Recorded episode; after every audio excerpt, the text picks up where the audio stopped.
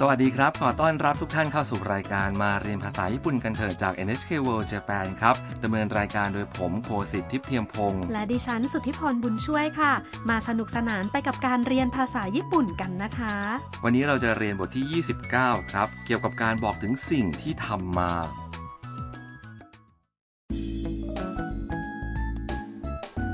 ำนักศึกษาต่างชาติจากเวียดนามหมี่ย่า ช่างภาพชาวจีน และคุณฮารุหุ่นยนต์เจ้าของบ้านกำลังคุยกันอยู่ในบ้านคุณฮารุหมี่ย่าไปงานแสดงดนตรีที่วัดในคามากุระมาเมื่อวันอาทิตย์ค่ะ และตอนนี้หมี่ย่ากำลังเอาภาพที่ตัวเองถ่ายไว้ ให้คนอื่นๆดูค่ะ มาฟังบทสนทนาบทเรียนที่ 29 กันครับ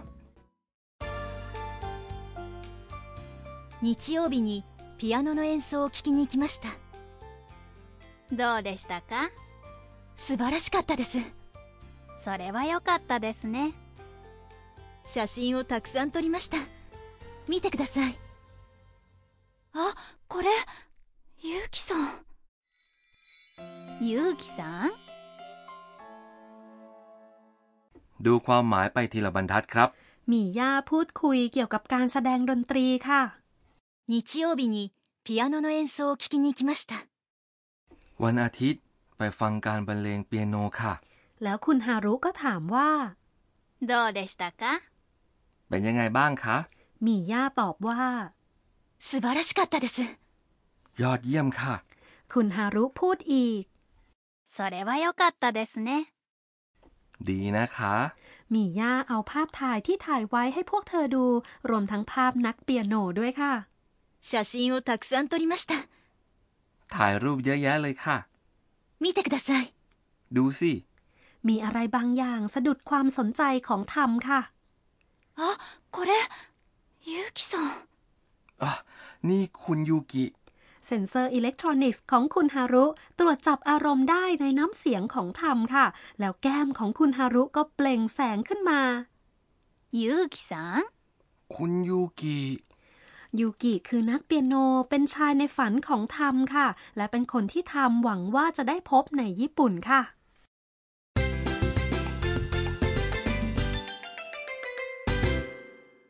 สำนวนหลักประจำวันนี้คือ ไปฟังการบรรเลงเปียโน ピアノの演奏を聴きに行きました มาดูความหมายกันครับคำว่า ピアノ คือเปียโนคำว่า 演奏 แปลว่าการบรรเลงดนตรีหรือการแสดงดนตรีและ piano no enso หมายถึงการบรรเลงเปียโนคำช่วย โอ หลังจากนั้น บ่งชี้กรรมของคำกริยาที่ตามมาครับ ต่อมาคือคิคิแปลตามตัวอักษรได้ว่า สู่การฟัง และอิคือรูปอดีตแบบสุภาพของคำกริยาไป ซึ่งพูดว่าอินั่นเองครับ จุดสำคัญประจำวันนี้คือ ข้อความ 聞きに行きました ซึ่งแปลว่า ไปฟัง ส่วนที่พูดว่า 聞きに มาจากคำกริยา 聞く ฟังที่อยู่ในรูป must ซึ่งจะกลายเป็น 聞きます แล้วก็ตัด must ออกไปกลายเป็น 聞き จากนั้นก็เพิ่มคำช่วย นิเข้าไปเพื่อระบุวัตถุประสงค์ครับ ก็คือสามารถอธิบายจุดประสงค์ของการไปที่ไหนสักแห่งได้ โดยการตัด must ออกจากรูป must ของคำกริยา แล้วก็เพิ่มนิเข้าไปใช่ไหมคะ อย่างนั้นเลยครับ ทีนี้ฟังแล้วก็พูดตามนะคะ聞きに行きましたピアノの演奏を聞きに行きました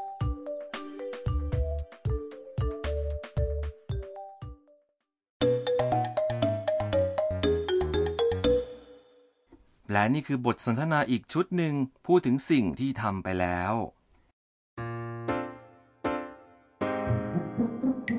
今日どこに行きましたか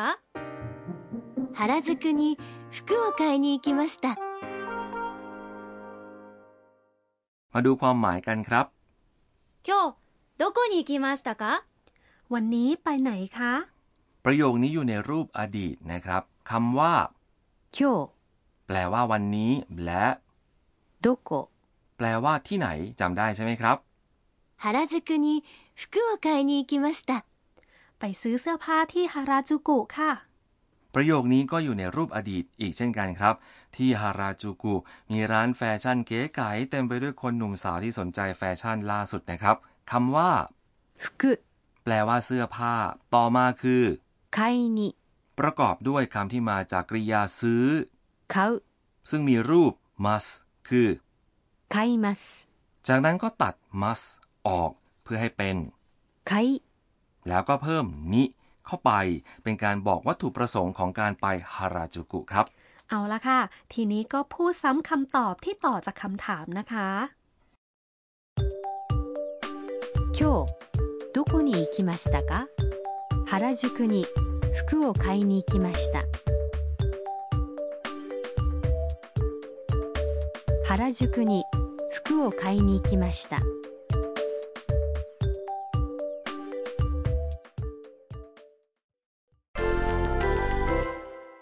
มาลองพูดถึงสิ่งอื่น ๆ ที่อาจจะอยากทำดูบ้างนะครับ สมมุติว่าไปกินซูชิ จะพูดว่าไปกินซูชิ พูดยังไงคำว่าซูชิคือ 寿司寿司 ต่อมาคำว่า กิน พูดว่า 食べる และรูป must คือ 食べます จากนั้นตัด must ก็จะกลายเป็น 食べ食べ ลองพูดดูนะครับ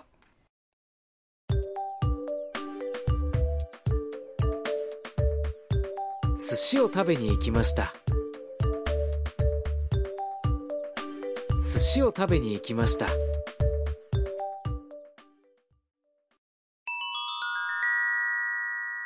ต่อไปคือคำศัพท์ที่เกี่ยวข้อง วันนี้เราจะเรียนรู้วิธีการพูดวันในสัปดาห์ครับ ฟังตั้งแต่วันจันทร์ ถึงวันอาทิตย์และพูดตามแต่ละคำครับ วันจันทร์เกซโยบิวันอังคารคายโยบิวันพุธซุยโยบิ วันพฤหัสบดี木曜日วันศุกร์金曜日วันเสาร์โ曜日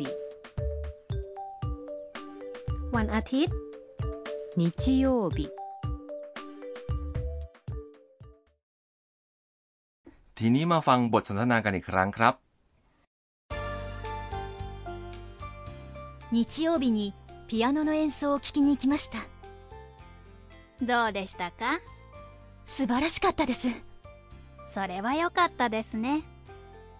写真をたくさん撮りました。見てください。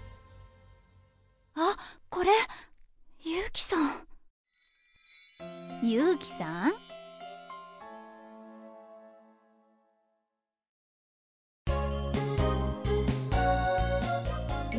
ーヤーのトラベルガイド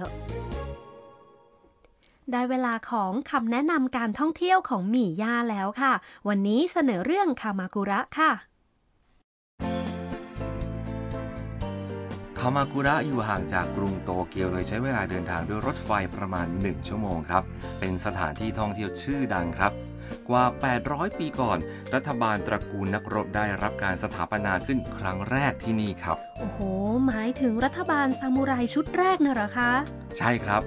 ศาลเจ้าสุรุกาโอกาฮาจิมังกูมีความเกี่ยวพัน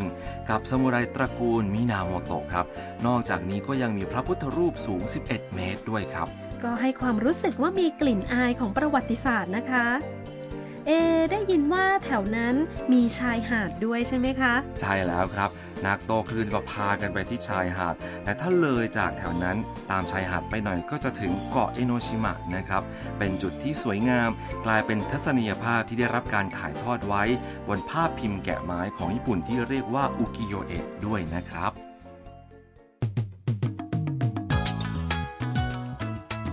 เป็นยังไงกันบ้างครับ หวังว่าคงเพลิดเพลินไปกับรายการมาเรียนภาษาญี่ปุ่นกันเถอะนะครับ อย่าพลาดติดตามกันใหม่นะคะสำหรับวันนี้เราสองคนขอลาไปก่อน สวัสดีครับ